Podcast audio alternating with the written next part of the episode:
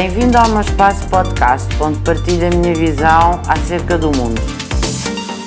Os líderes políticos devem traçar objetivos para o país e deixar que, por exemplo, a liberdade de iniciativa, a liberdade de ensinar e de aprender, faça com que os projetos educativos, à semelhança do que acontece no nosso país, nasçam sempre em adequação, obviamente, aos princípios que, neste caso, a República Portuguesa tem para o sistema educativo.